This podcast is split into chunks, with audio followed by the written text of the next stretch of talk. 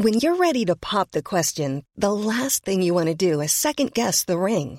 At Bluenile.com, you can design a one of a kind ring with the ease and convenience of shopping online. Choose your diamond and setting. When you find the one, you'll get it delivered right to your door. Go to Bluenile.com and use promo code LISTEN to get $50 off your purchase of $500 or more. That's code LISTEN at Bluenile.com for $50 off your purchase. Bluenile.com code LISTEN. Millions of people have lost weight with personalized plans from Noom, like Evan, who can't stand salads and still lost 50 pounds. Salads, generally, for most people, are the easy button, right? For me, that wasn't an option. I never really was a salad guy. That's just not who I am. But Noom worked for me. Get your personalized plan today at Noom.com. Real Noom user compensated to provide their story. In four weeks, the typical Noom user can expect to lose one to two pounds per week. Individual results may vary. Coming up on TMS, Bed Bath and Beyond Beef. We don't talk about the return of Bruno. No, no, no. Dutch ovening my poor wife. That was a dumb thing to do. That's not how you turn off a monitor. Bar, floor, teeth. All the Jimmies. You ever lose your teeth? He's rubbing those shoes. Adam is basically a mark. Jambalaya dreaming. Roseanneville, like Roseanne, the show. Get it? Floor teeth, back in the mouth. To say nothing of Read This with Amy. The effervescent wisdom of Wendy and more on this episode of The Morning Stream. On hands and knees, thrust your tummy. You don't have to ask your mummy. Up and down, re-energize. This one's hard, you'll realize. Stomach back is what this is for. Do it right, you will score. I hate this place. It smells like 19th century ass.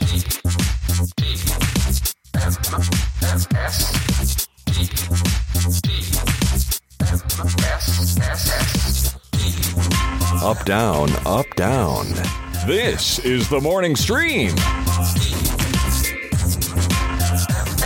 Good morning, everybody. Welcome back to TMS. It's the morning stream for Thursday, March 24th, 2022. I'm Scott Johnson. That's Brian Ibbott. Hi.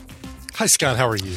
You know, I'm actually doing pretty good this morning. I have energy, and I didn't expect to have pure energy when I woke up. Pure energy. I usually usually a lot more tired lately, and uh, I think it's the maybe the weather's changing. It's getting warmer. You know, Sure. a little less. Uh, Oh, it's so nice. You know, it's like uh, yeah, we 30 degrees when I get up, but it's going to be like 60 today.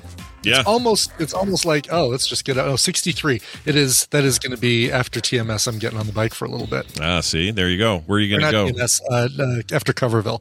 Um, I'll probably just do a loop that has a um, like a 40 grade, 40 percent gray or whatever hill in it to get some hill practice. Mm, What's the recommendation on the on the grade? Is there a thing that you're supposed to hit and do? no, no, no. Okay. It's just like what can you take? yeah. What can do you everything you can take. do whatever you can do, and then push harder the next Right. time, even right. Exactly, exactly. Yeah all right. Well, yeah, uh, just keep keep uh, right. Like always push further, always go harder. Uh, yeah. Always go harder. That's what I Always say. go harder. Yeah. Uh, I got a we got a theory email. So we talked about Bruce Willis the other day, and why is he in, why is he in all these crap movies? You know, what's going on there? This I hope this is not the case, but yes, let's get to I do too because I don't know why this would be the case for him. But then you know when Nick Cage was doing this uh, for three four years straight, what, what were people having the same rumor there? But anyway, Right. Here's what he says. Uh, this is actually a comment on the blog, but it came from CH uh, for our episode TMS 2264 called Bruce Willis Needs to Fart. he says, uh, he says there's a growing rumor that Bruce Willis has dementia. And so he's been doing these movies where he makes a million dollars a day for one to three days max as a way to set aside as much money as possible for his family when his condition forces him to retire. These films require very much or very little of him. His lines are fed to him in an earpiece, and plenty of the gaps are filled in with the use of body doubles. So I don't have any way to confirm that. But if that's true, that makes me horribly sad. But Uh, it is it- really sad. Yeah, I don't know. There's there's uh, you know there's a lot of you do a search for Bruce Willis dementia and you get a lot of stuff, including a Reddit post, Reddit post from four days ago, um, titled "Stop making fun of Bruce Willis. He's legitimately disabled." how do they know this? He says, uh, "Where is this?" Uh, I learned this from a close friend who did his makeup on one of these trash movies from the last couple of years. so he's still a little, a little backhanded compliment there, like you know one of these garbage movies that he's been. Yeah, yeah. Be nice to Bruce Willis. I talked to someone who made one of these pieces of shit he was in. That's a weird. That's a weird tone that guy has. Yeah, So, yeah. uh, but does it? I mean, is there any? I need more than that. I can't have just somebody going, "Oh, I got a friend who knew somebody who did a Right, thing." Like, yes, it's just, exactly, It's not yes. enough. I, I look if it's true, that's horrible. I, you know, and he should do whatever Yeah. he wants to do. He should do what he wants Yeah. to do anyway. This is the thing. None of us control Bruce Willis, regardless of his condition. And if he's experiencing this stuff, well, then he should do what he wants. And if he's not, he should also do what he wants. Do what he wants. It's Bruce Willis. It's fine. Yes, I feel like you know if this is the case, um, uh, man, power to him and his family for for doing this sort of thing. But if this is some ugly rumor somebody started, then really shame on them. Yeah, that's what I say. Yeah, Starting rumors about something dumb exactly, like that. exactly. that. Uh, all right, Brian, we, we must know. We have to know. How did the 3D print go last night? All right, so I started it. I started pretty close to. Uh, no, I started during the show. Yes. Oh no, I take that back. I started it after the show yesterday because I did the. Um, is that right? No, I think I did start it. I started right before TMS yesterday because it would be 13 hours Okay. or 14 hours. When I went to bed, it was still going, Okay. and uh, so I had to. I had to go to sleep. Thinking, all right, you know, is the vat full? The vat's full. Is there anything else I need to worry about? Was it so far Okay, so good when you went to bed? Like was like was so working? far so good when I went to bed. All right. I got up Uh oh. and Scott, it looks awesome. and I'm going to uh I'm going to take out turn off the lights here. Let's take a look. I'm so excited. I pre- look. I predicted that. I put. I, Scott predicted perfect. You did predict perfect. You Yeah. totally did. Yeah. Here is Oh, you already lit painted up. it. This means someone stayed Uh, up too, not too I late. matte I painted it or I did uh, primer, black primer on there. Yeah. Let's see if I can I'm going to I'm going to put my computer to sleep so that you don't get screen um yeah, we're getting secondary light. No! If, there you go. I think. Do Yeah. you there? Can I hear you? I don't see your camera now. no. You know, uh, that was a dumb thing to do. Yeah. If you yeah, if you put your computer to sleep, I think that sleeps all functions of your computer. I think is how that works. Yeah, it doesn't just dim the uh doesn't just dim the screen. It turns everything off, doesn't yeah. it? you gotta you gotta do one of those uh, hot corner things where you uh, uh yeah, oh that's right. Yeah, put it into like uh uh let's see which which corner do I have as my do I have a corner set up here? yeah. Yeah. Sleep was a bad choice. Uh I thought that just put it into like screen Or you could just turn your monitor off. That would work too. Because you, Oh, yours is is- you're running on a mini, I- so I'm on a, on a mini. Yeah, I don't know. I don't know where there's a button to turn this thing off. Honestly, I don't know if there really is. Like, There may not there is be. no. There yeah, may not there is be. no button. All right. Well, in any case, so there it is. Check this out. The light sensor works. So if I take this one out, you can see the whole thing lights up. Oh, that's cool. Yeah. Dude, that's cool. And you don't have to. You're not going to do any kind of labeling or anything. It's not going to be like this is where Han or Han or not Han Solo. This is where uh the purple one is for James No, no, no, no. Uh, J- James Jackson. What's wrong with my brain? Samuel, Samuel L. L. Jackson. for Mace, for Mace Windu, so you can see the lights now coming through on this Oh thing. yeah, that's cool. Um, I'm not going to do labeling like that. I might do like a Black Spire Outpost logo on it. Yeah. We'll see. Yeah, Um, but uh, yeah, I don't know. I might I might just let it let it be as is. You know, I think it looks that's pretty cool. looks really good like this. I'm sending you a photo of it because uh, the photo I took is far better. Oh yeah, Oh. the screen the screen really is making it blur out. This would be nice to see it without it. Uh, let's see here. Yeah, I'll send it to you via text. Give me one second. I just had to turn lights back on in my studio. That was No, no really worries. That was really funny. yeah. The uh, the Wrath 86 what monitor has no power switch? I'll tell you, it is the LG LG whatever this thing is.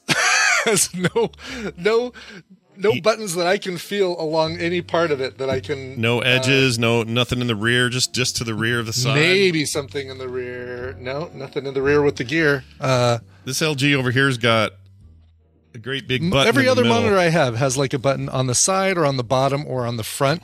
That's weird. Yeah. That's really weird. Nothing, it is weird. All right. Well, there you go. Um, all right, sending you a photo. Hold on, hold on, hold on, hold on. Photo coming. Photo coming. Photo coming. Photo coming. Photo coming. Photo incoming. It's incoming. Photo incoming. It's coming. I feel it coming now. There you go. Yeah. So this is, and I'll send you two of them. I'll send you one um, before I um, Oh, yeah, painted it, it with the primer before I primed it, because then you can see there was actually some light bleed coming through with the primer. Oh yeah, you can see it at the base of the rings a little bit. Yeah, exactly. Yeah, yeah. But um, So what do you do there? You put in just extra, you thicken that up and make it opaque or whatever. well, the primer the primer covered that up. I guess. oh okay, I see. Oh yeah, I guess even with the black one, you get a little bit of light bleed. Yeah, that's look at the second about. one I sent you though. That's without primer. Oh, that's zero. Oh, look at that. Yeah, Oh, wow, which which yeah. kind of doesn't look bad either. You Kinda know, does look like- cool, right? Kind of. Yeah. hmm I actually don't mind that. Um, No. either way kinda is cool, but those, yeah, that's rad. I love it. So so now I have, you know, this is my base unit. Now um, I, I can look at Black Spire Outpost photos, things like that, and say, okay, here's you know here are some elements, kind of Star Wars u- universe elements that really work well for this shape. And I was thinking initially doing like a um, like the the front of the light speeder, but I don't want to have this be like a rounded front of a vehicle kind of thing. Sure. Um, That makes sense. Yeah, so uh, I don't know. I don't know. I got I got to do some design work and see what I think. But I think um, it's badass looking. I think it's this is cool. really it. Really came out great, and uh, uh, yeah, I'll throw these up on Etsy or something and most people. most of these people come home and they throw those crystals in a drawer somewhere. Right, exactly. Not Brian. He makes a damn display with lights in it Damn and a right. sensor and all that. Look at this. He's a true Star gotta Wars make this fan. thing look. Got to make this thing look freaking excellent. Yeah, that's right. All right. Well, the the the, the eight, seven or eight year old in me that saw Star Wars in the theaters for the first time is losing his mother effing mind inside my head right now. Yeah. So there you go. All right. Uh, real quick before we get to Amy, uh, very fast. Last night had a weird dream, but it wasn't as weird as the previous dreams. This dream uh, was all talk shows. Uh, sorry, nighttime talk shows in the history of the medium were all in the same room. So it was like Letterman, uh, Johnny Carson, all the new guys, Colbert, all them, all the talk show people. All right? Mhm. Brian, here's the question, and this is when I when I woke up All from right. this. It wasn't even unique. The dream was just a dream about all these people in one room. But when I woke up, I thought of of all these people, Conan O'Brien and that Ferguson guy, and all the late night talk show hosts. and, uh, if they were all in everybody a room, named Jimmy. yes, if they were all the Jimmys, if you were all, if they were all in a room, yes, Arsenio Hall was in there. Chevy Chase was not. Uh, that thing only lasted a week. So Uh, Whoopi. Goldberg. Did she? Was she there? She was uh, not in there. No Whoopi. Uh, no daytimer types. Oh no, uh, I take that back. Uh, Ellen DeGeneres was there in the stream. But anyway, so they're all in this dream, Yeah. and it got me to thinking when I woke up, and I wanted. how were they like? Was what was the situation here? Was it like a convention or something? Or hard to say. They were just all collected in a, in a single space talking. It was just a loud Okay. room full of talking, right. which is what made me think of this when I woke up. I thought, and I would ask you. In fact, first thing I woke up was this: You're going to ask this on the show tomorrow. In that room, if it was dead silent for a second, like Yeah. no nobody was saying anything for a second, and these are all people that are trained to fill any possible opening of sound with sound to talk. Right? They want to Sure, fill sure. every time there's any kind of blank, you fill it with discussion because that's what these talk show hosts do. Yeah. Who would be the first one to say something in a situation where it got quiet and awkward? I think Letterman would make some joke. Uh, ah, that's why I'm not doing this anymore. Or All right, like that. Like right, he- you give it to Dave. That's interesting. Okay. Um, well, let me think about this. Like, all right, he'd he'd be the first to make a joke about it. James Corden, I think, would be the first to complain about. Like, he'd be awkward about it being silent. Being quiet. That's actually pretty good. He was there also. Yeah. So was um Yeah. uh uh Jay Leno was there, Fallon was there. Sure. Um who uh, oh, even um Jack Paar, who I barely know in my head is there. Steve Allen was Steve Allen there as well. Didn't see Steve Allen, but he could have been there. You've got to stop eating the Chex Mix right. I know, I know, man. dude. I'm telling you. Actually, yesterday it was too much jambalaya. Kim made uh, vegan jambalaya yesterday, and it was so freaking good that I went back for like three trips. Oh, geez. Okay. Well, vegan. That's all it's right. vegan. It's all you know. vegetables and stuff. And So no andouille sausage. No. uh none of that. No meat. oh, Yeah, it was good though. Her her vegetarian thing is fantastic when she makes it. It's very good. So I ate way too much of it, and uh, I think that contributed. I was impressed that you spelled jambalaya correctly on Twitter. When Oh, you, you sent like the that? photo. Yeah, I uh, uh, that one I can spell because we eat it a lot around here. So Oh, I don't know. Last time you put it in our show notes, it was jambolia. Oh, did I get it wrong in there? Oh, that's right. Famously, we did one episode, Jum- Jumbolia. Yes, jum- jambolia. Yeah, everyone likes a hot bowl of Jambolia. Mm, who doesn't like some jambolia? All right, Red Fraggle incoming. Uh, I'm sure we're going to talk about some book stuff. This will be exciting. I hope so, because read this wouldn't work for uh, uh, for video games. No, it would not.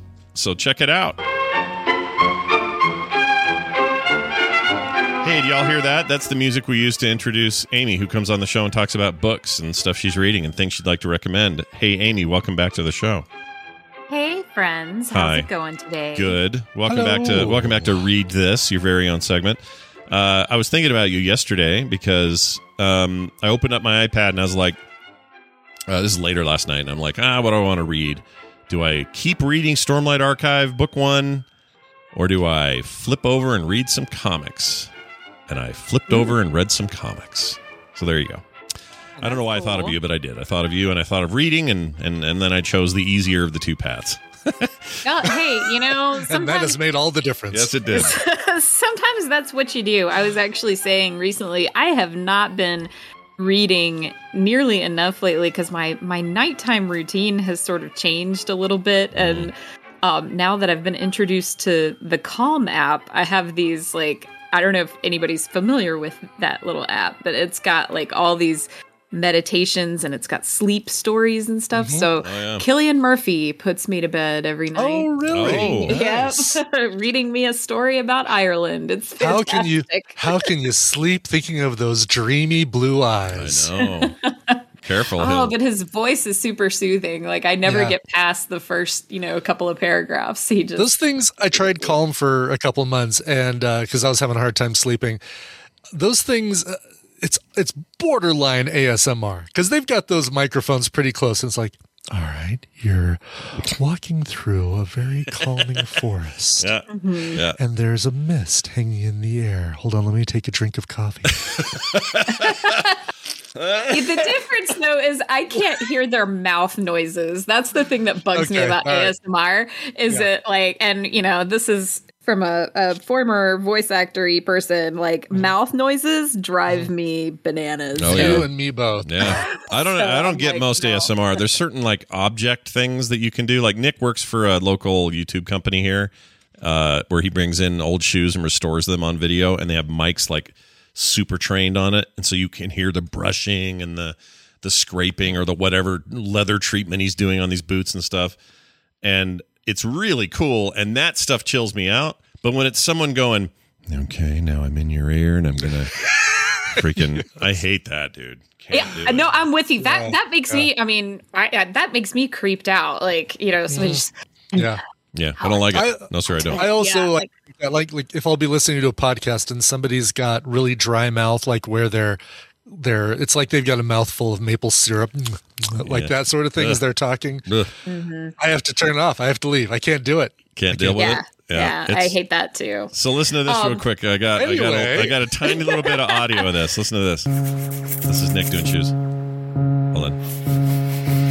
Oh yes, he's rubbing those shoes, man. Oh Oh, I thought we were going to hear him Got the talk. Is that it? no, he Just never like- says anything. It's all. Oh, it's it's is it intended all- to be not ASMR necessarily. I guess it is kind of, but it's for this. Uh, so he's working for this channel called uh, Rose Anvil. Some people may have heard of this. Okay. They're like five hundred thousand subscribers. Or That was my that was almost my podcast talking about the uh, Conner family uh, on that sitcom, uh, and I almost almost did it, and I never did it. Yeah, it's pretty interesting. Roseanne though. Roseanneville. Come yeah, on. Roseanneville. I get it. No, it was good. yeah. Okay. All right. Uh, yeah. But it, it's uh, it's really it's really good, Scott. I can tell. it's so good.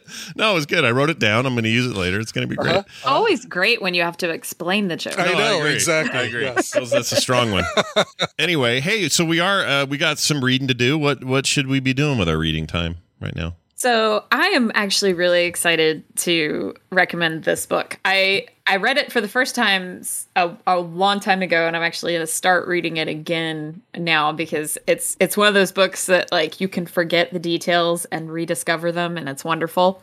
It's called To Say Nothing of the Dog by Hmm. Connie Willis. Okay. And if you've not read any of her stuff, like a lot of her it's it's time travel, but it's hilarious time travel. So it's it That's is what I- all, we don't have enough of that. We don't have enough hilarious time travel. I agree. it's it's Yeah. very sort of like a comedy of errors and then like you know so something gets messed up and then the more they try to fix the thing the more things get even more messed up and it's like just that. yeah it's um so in this world time travel exists but only you know historians essentially go back in time to literally observe things in the first person so they're trying to get a very very accurate historical record yeah. and then something comes forward in time from a past time and mayhem ensues. Um so i don't want to give away too much but it's because it's it's really fun and hilarious to discover it. Um but the title is an homage to the jerome k. Jerome book which is three men in a boat to say nothing of the dog uh, which it, it ends up happening pretty early on in the book. There are three men in a boat and a dog named Cyril, who's like, in my mind, just this hulking, goofy bulldog, and it's the the whole, and they're headed down a river in England, and in like the 18th century, I think, um, and it's it's really it's really funny, and there's a there's this concept of the more you go back in time as a historian, you can suffer from what's called time lag. And so you start hallucinating and things like that. And the book is written in the first person. So after a little while, you start to wonder if Ned is an unreliable narrator. Or, you know what I mean? Like, Right, is right. what he's saying happening really happening? Or is he time lagged and hallucinating? I- I'm not really sure. Uh, but but it's all really fun and hilarious. And each chapter uh, sort of starts out with a quote from you know from some other author, and they almost remind me very obliquely of Brian's guess the connection clues Oh, weird. because they're like you you only you only understand why they're there after you understand why they're there. Good. Okay. Yeah, which is exactly wh- how I write those because I want uh, I want it to be a confirmation. Like once you think you have the answer, you can look back and say, "Oh, yeah, okay, that confirms what I think it is," kind of thing. So this is interesting. Yeah. Her her list of books is is pretty varied. She does a ton, it's obviously a ton of science fiction. She's specifically a science fiction author, but I'm I'm seeing all sorts of takes here that aren't necessarily all comedic uh, on on Mm-hmm. various themes. So this is would you would you compare it to anything like close to I don't know Douglas Adams Douglas style Adams, stuff yeah, or, right. or or what? What is it in But that yeah, I mean, so there it's British for sure. So and it has some dry British humor, but it's not as quite as tongue in cheek as something like a Douglas Adams or a Terry Pratchett. Like it doesn't it doesn't quite break the fourth wall quite as More much as they do. Yeah, it's a hmm. little it's a little more subtle. And thus that's why I didn't include a clip from the audiobook today. Not I mean the the narrator is fine, you know, but it, like they just read some from the first chapter, mm. which the first chapter is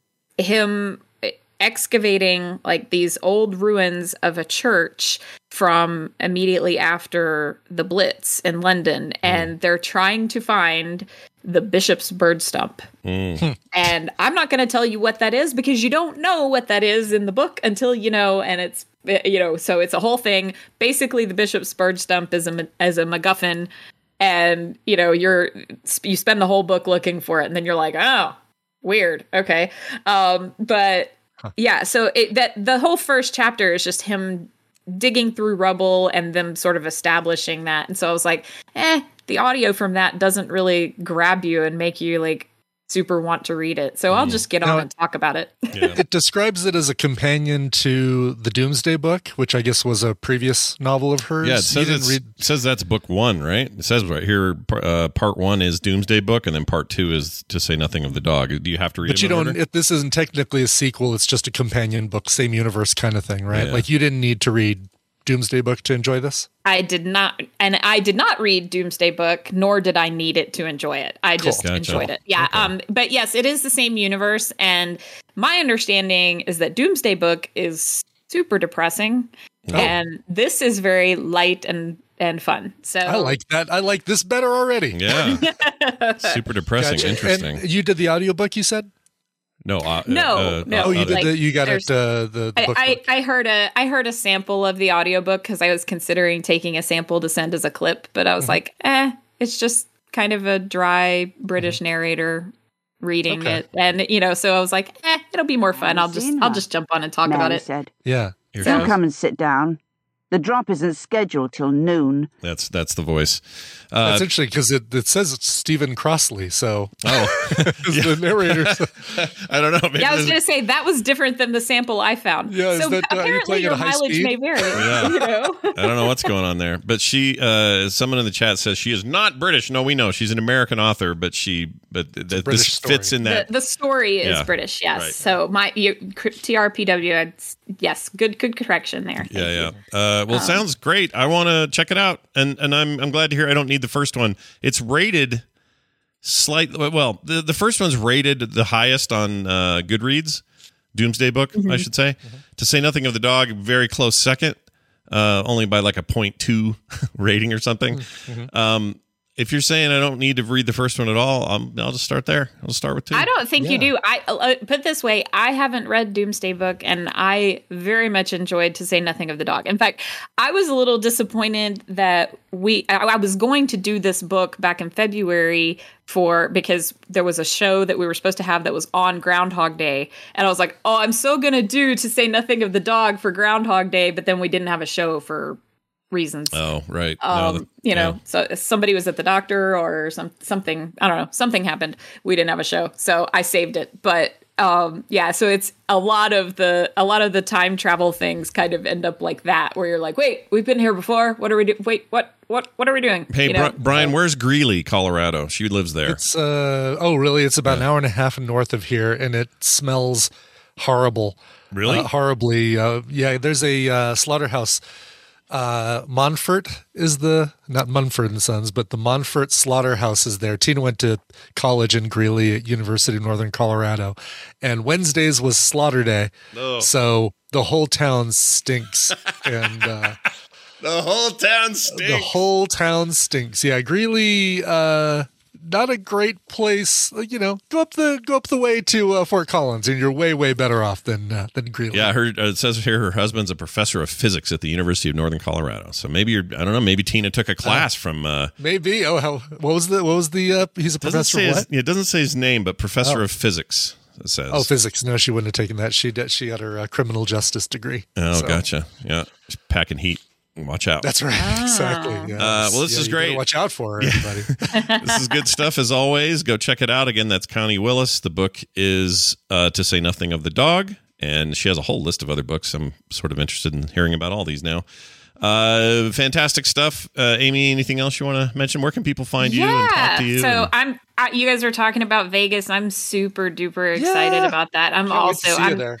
I'm sitting here like I'm hand making. I'm also going to be handing out random swag and whatnot, and so and I'm hand making some things. I'm not going to tell you what they are though, because it's a Oh. surprise.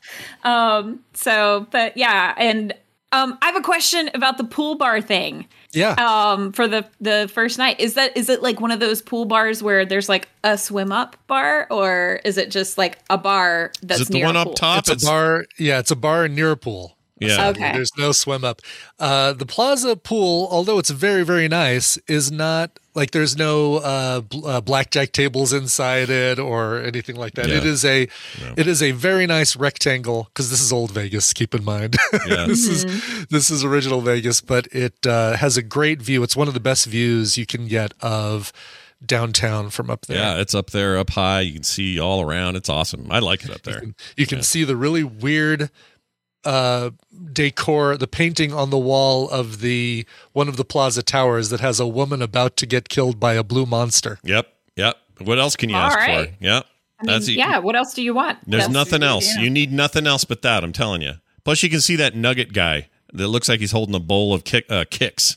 He do, he's supposed to be Nuggets. Can you still? I thought is that guy still around? I think The- he's the still up. Nugget? I think so. Okay. I'm not 100 percent positive he's still there as of last time I saw him, but I love that guy. anyway, uh, well, there you go. Hey, Amy, have a great week, and we'll look forward to doing this again real soon. Cool. You owe me a word in Scrabble, Scott. Oh, I do. I'll get in there and get that done by, by now. All righty, there you have it. You owe her a word. I do owe her Can I a have word. a word with you? I would like to have many, many triple words with you, if I might. All right, we're going to do a quick bit of news uh, here Cool. at this port, port of the show. Port, part of the show is what I meant to say. Uh, so enjoy this.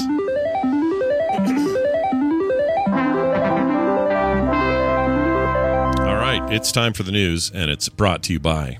Poetry Unrequited. It's John Smollick's first collection of poetry, sharing the highs and lows of the almost was, the maybe, just maybe, and the never will be, depending on who you ask. Whether you are helplessly hoping or the victim of a missed connection, these poems commiserate one simple truth. We've all been there. But don't worry, it's not you, it's them. Available on Amazon Kindle or paperback. Go to tiny.cc slash poetry book. That's all lowercase. Tiny.cc slash poetry book. Yeah, go get it. Sounds awesome. Yeah. I love when Yeah. our fans have some cool thing they're doing. I love that. That's really cool. And by the way, that's how you that's how you write a uh, a promo for something. Hundred percent. Yep. Take uh, take note. That is a well written promo. Yep. Anatomy of a proper promo. You just heard it, everybody. Exactly. Yep. Exactly. So keep those coming. All right, check this out. Full set of teeth were left behind at a British restaurant. Ooh. Mm. This is nice. A British uh, restaurant is trying to find the owner of an unusual piece of lost and found property, a full set of teeth. The Barclay Pizza and Proschetto. Proschetto? Prose- prosecco. Prosecco. what does that mean anyway? It's a it's an alcoholic drink. It's like a wine. Okay. Uh, like a uh, so I could go somewhere and say I'd like a Prosecco and they'd know what I mean? they know what they know exactly what you mean. Yes. Okay, that's cool. Uh, located in Royton, Oldham, England. Nothing like an old ham. Mm. Odom. Odom. Odom. Oldham. Uh, they said workers were cleaning in the early morning hours on Sunday when they found a full set of dentures on the floor in the bar area of the eatery. Emma Whalen, owner of the establishment, posted a photo on the business Facebook page showing a bag that employees labeled teeth.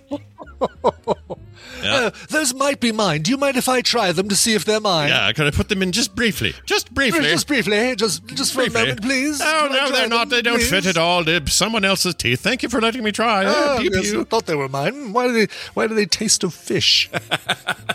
Ew. Oh, man. That's gross. my poor wife, speaking of gaggy things, my wife this morning, the dogs ate. And Rainer ate a little too fast, you could tell. Mm-hmm. And when she was walking through the house all happy and whatever, she suddenly stopped and like had a burp that brought up a little bit of breakfast. Not too bad.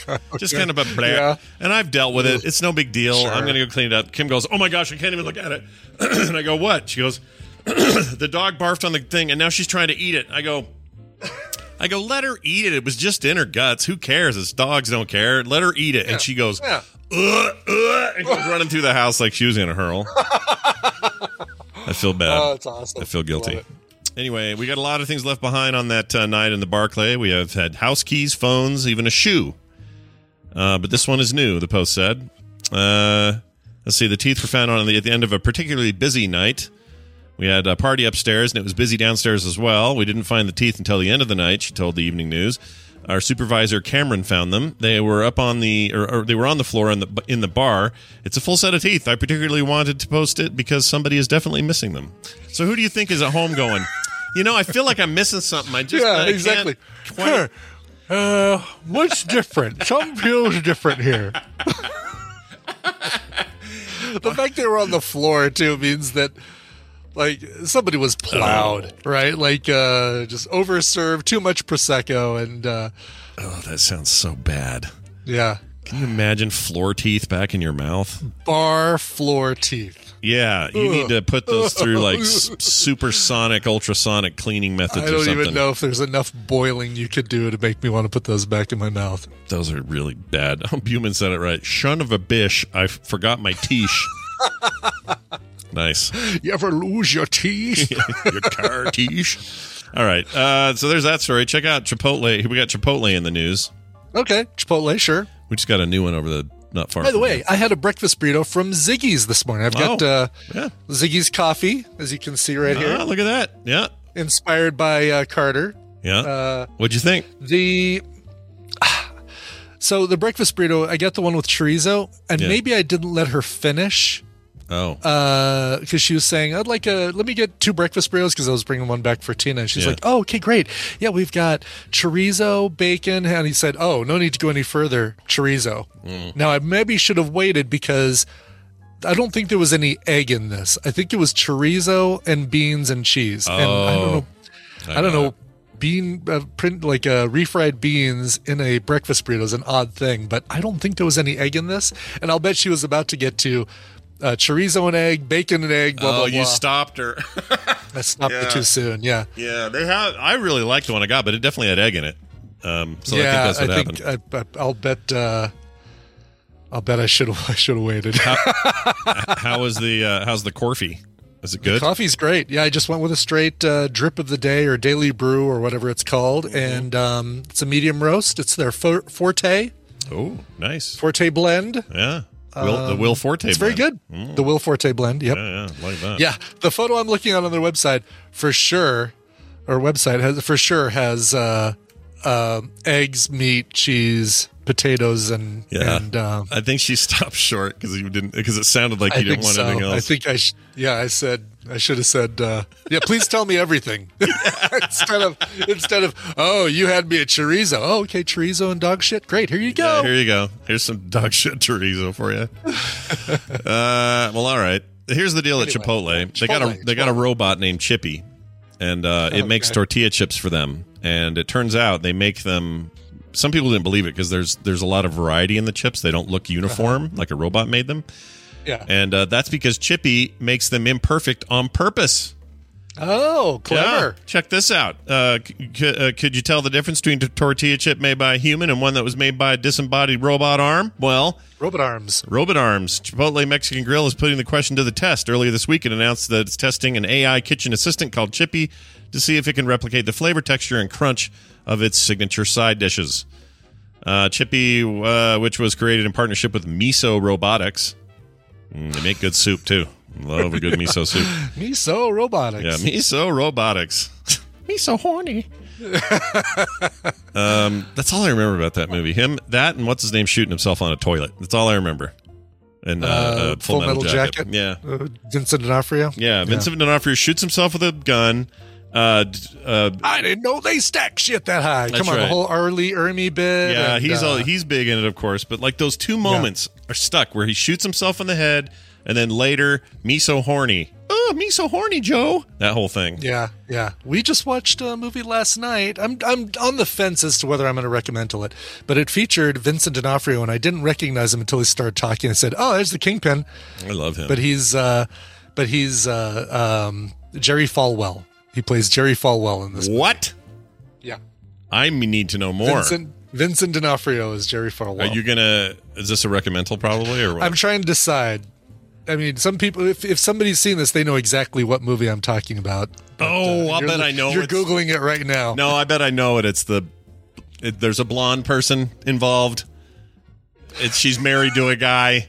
Yeah, yeah, the that's guy. exactly. it. okay. Yes. All right. I haven't seen it, but I've seen uh, it pop, popped up and like told me to watch it before. But I had no idea he was in that. That's great. Yeah.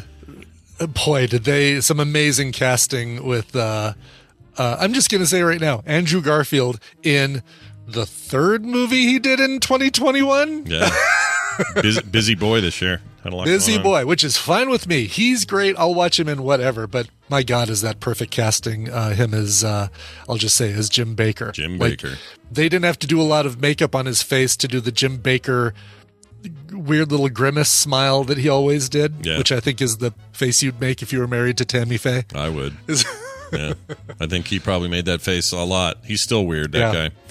Uh, he, Yeah. uh, d- so that's the thighs of Tammy Faye. Thighs of Tammy, the thigh, the thighs of Tammy Faye. Got exactly. it. Nailed Yes. it. All right, great. Um, part of her anatomy, I hope I'm never subjected to. Moving on. Well, you won't be. She's she dead. Oh yeah, she died. Yeah, she died. But Jim uh, Bakker's still around selling barrels of bullcrap. Still around selling exactly selling uh, Home Depot tubs of uh, weird oatmeal or something. Mm-hmm. Stuff for the end times. is what he's Forever food, or, or what is it called? It's uh, Armageddon Arma- box. Armageddon. is it? Is it, Ar- is it Doomsday, Armageddon? Doomsday tub. Oh, What that's called? amazing. I want all these names to be correct. So I don't even want to know I the gotta real see what it's called. I gotta see what it's called here. Yeah, let's clear it up. Survival foods, I think, is what it is. Let's see. Where is it? she did. Apocalypse Chow. Is that it? Really? That's not No, I think I think that's what uh, Doom loot crate. Doom crate. Doom Loot Crate. Doom crate NPR calls amazing. it Apocalypse Chow, but I don't think. Oh God, the photo of Apocalypse Chow. I got. I'm putting it in the chat room. oh no, I'm kind of nervous. This is this is the food that Jim Bakker is. Uh, oh yeah, look at that. This is survival food sampler bucket. This is his. Oh, really? I can tell you what Yeah. bucket that'll go into. I don't like any of that. That all looks bad. I mean, unless you're telling me this is guac and that over there is some kind of cheese dip. Maybe this is some some broccoli cheddar cheese over here, and over you got like a I don't know what this is. But knowing that it's Jim Bakker survival food, f right out of the door. Yeah, uh, prepared pantry, sixty meal food supply, and uh, this is uh, this comes in the same kind of container that you get uh, full of kitty litter, fresh step kitty litter at Costco. Wow, wow. I, I agree. It looks like all of that. I don't want any of it. Yeah. Yeah. it looked like excre- excretions from Jim Bakker. Oh, you Yeah, know what I was going to tell you? 165 I totally forgot about this. The guy in brand new cherry flavor that plays the producer's son, the Eric Lange character's son, Oh yeah, Jonathan. Yeah, yeah, yeah. Uh-huh. Jonathan is the spitting image for Andrew Garfield, and for a hot second, I thought, is he in mm-hmm. this? Is he camo- cameoing in this? Obviously, it's not him, but Yeah, that yeah. dude looks like Andrew Garfield, and it freaked me out the whole series. That was weird. Speaking of Andrew Garfield, anyway, Yeah, totally. moving on. Uh, oh yeah, so the whole point is this chippy robot makes chips look good. That's the point. That's the whole story. The chips look Wow. like regular people chips, and so next time you go to Chipotle, you'll get some chips, and you won't know the difference. You won't know a robot made it. All right. Yeah. So- it's like you know, it's like uh, if McDonald's is going to press their chicken nuggets into weird shapes. It, you know, it's basically for the same reason. It's like, well, we just don't want to really advertise the fact that we've got a machine making pressing this uh, chicken into. Yeah, if they were all the same shape, you would not want to eat them. And Right. if they were like a perfect circle or a little square or whatever, you wouldn't want to eat them. I'm trying to think if there was if lab grown meat really takes off Yeah. and it's good. Mhm. Let's say steak, okay, Okay. and it's legitimately as good as real steak. I'm not. I, I'd love to do my Joey Pantoliano impersonation, but I'm not going to do it. Not gonna. Okay, gonna hold off. All right. I'm going to hold off. So if they uh, get to that point where it's that good, I wonder if I would care if all of them were identical. I don't think I would. No. I think I'd be fine with it. Well, and and you know, chips you're eating a lot at a time. You're eating a, a dozen chips, one right after the other, Oh, or whatever. point. Yeah. Um, with uh, steak, it's not like you're eating four steaks one after the other and saying, "Wait a minute, this is the exact same shape as the last steak I ate." Very good point. Same with the nuggets; they're the same, or the, it's in it's in quantity. And so when you've got multiples to compare right in front of you, that's a problem. Right. But if you've right. got one steak per meal, who cares? Yeah, I'm ready for the lab grown meat. I'm so into that. I'm fine with that. Yeah, I mean, you know, totally. Bring it on. I don't care. Impossible steaks. Let's have them. Yeah, let's get there I'll, right I'll now. try an impossible steak. Hell yeah, I'd do that. I don't love the bean. What's the not impossible? The other one. There's another popular one. Uh, Beyond, Be- Beyond beef. I don't like that Beyond Beef. because it truly is know. beyond beef. It doesn't taste like beef. it's Bed Bath and Beyond Beef. yeah, Bed Bath Uh, and I don't know beef. if I've tried. Uh, I don't know if I've tried Beyond. I think I've had Impossible, but I don't think I've tried Beyond. oh, Taco Venti, Venti, you make a point. Pringles. We're okay with Pringles, Oh yeah, right. But that's a. That's a good point. Is there an assumption there that's like, yes, these are weird potato sticks cut into the same? You know, I don't know. Maybe uh, I mean, I- they are. They're, they are, you know, but you know what I mean. Like, why are we okay with that, but we wouldn't be with the nuggets? yeah. Hmm. uh, and and why? You know, I think I wouldn't complain about Chipotle's chips being Uniform. perfect triangles every time either. Like No. whatever. I wouldn't either. Actually, that wouldn't bother me. But that's the whole idea. That's what they're doing. Good luck to them. We're going to take a break. When we come back, my sister Wendy will be here. We got an email to read. She's back home, safe and sound in Minnesota. Uh, so we'll catch up with her and see what's up. Uh, before that, though, a break and a song. Hey, Brian, you have to do the song. Your sister is close enough she could actually go see today's artist, Raffaella, or excuse me, R A F F A E L L A. She is sharing a brand new single called "Blonde." She's born in uh, born and raised in New York City, but now she lives in Minneapolis, and um, uh, this is a great uh, kind of indie pop song. Uh, inspired by, you know, she was inspired at a young age by Ella Fitzgerald, Billie Holiday, and Sarah Vaughan. So you get a little bit of that classic jazz kind of sound in it, but this is great stuff. This was actually a number one hit on um, Spotify's Viral 50 US, or her last song, sorry, was a uh, number one hit on Spotify's Viral 50. Uh, here is Blonde by Raffaella. You'd be a lot happier if I were blonde. Everybody's thinking it and everybody's saying it too.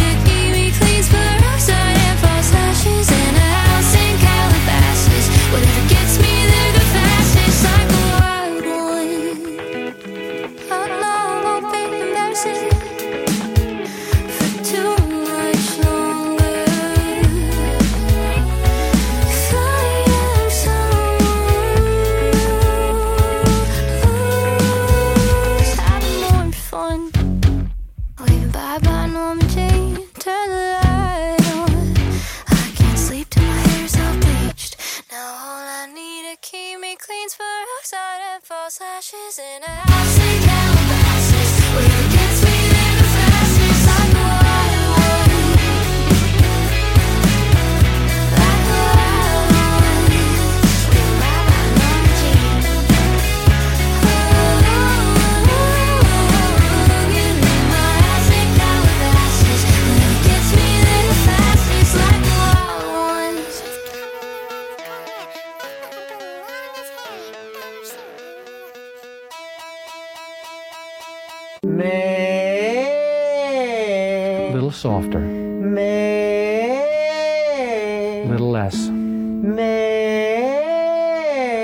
That's right. Those eggs look like shit.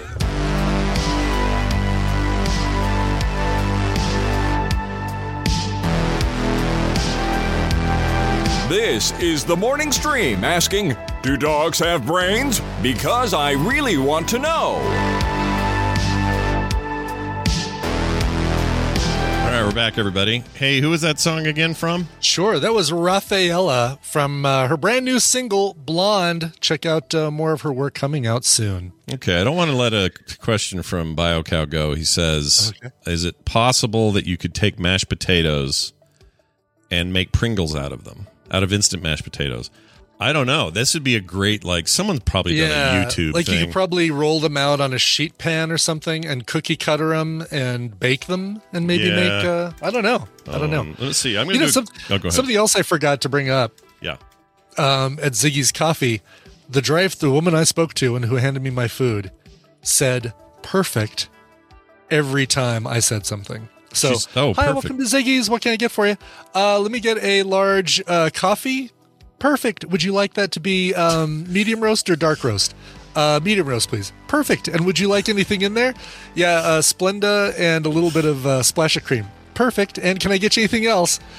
Yeah, a couple breakfast burritos. Perfect. And we have um, blah blah blah. You know, That's why you cut her off and stopped at chorizo. She was like too many perfects.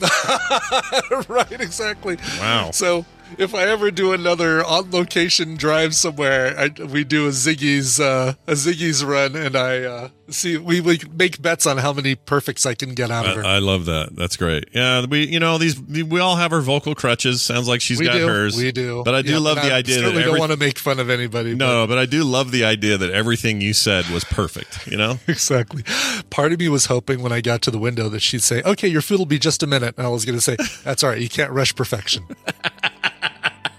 that would that would be great. But do that on tape because we need it here. Um, okay, part of the show. All right, I Then searched. I get spit in my breakfast burrito. That's the missing ingredient. Oh, my yeah. breakfast burrito would be spit. I didn't think about that. Maybe don't do that then. Yeah. Uh, real quick here, I did a search on YouTube. Make your own Pringles. There are a ton of videos of Really? people making them. Okay. Yeah. So you will not find. You will not be wanting much by looking up on YouTube this thing that BioCow asked. So yes. So the answer, BioCow, you can make your own Pringles. Quite fr- and by the by the looks of some of this video, quite well. These look like Not Pringles. hard. Yeah, not hard to do. I don't know if they're. I mean, maybe they're hard, but the the end result, they'd look. I wouldn't be able to know the difference. They look really good. Okay. All right, let's All get right. Wendy all up in it. Uh, she's probably very patiently waiting to be added to the call here. She is up in it, is what she is. Yeah, she's up in it. Ah, look who it is! A recent visitor of to Utah is now back in her uh, new state of of uh, Minnesota. Hello, Wendy. Welcome, welcome back. You there? Ah, crap. Are you muted? You might be muted. Might be muted. Do you do a little cheek mute? You got uh, Adam messing with your stuff. you got uh, one of the kids screwing around there. Something going on there. And we wait and we see and we wait. Yeah, yeah. And we get nothing yet. Uh, she's probably frantically pushing buttons, clicking on Pushing stuff. buttons, yelling. Adam, get in here. What'd you do? Uh-huh. Probably is what she's Uh-huh. saying. Adam's like, what? Mark Is what she's yeah. Yeah, it's basically the mark. Uh, Uh-huh. She's continues to be muted. I'm going to Hmm. pause the recording. what was it? Did Adam screw it?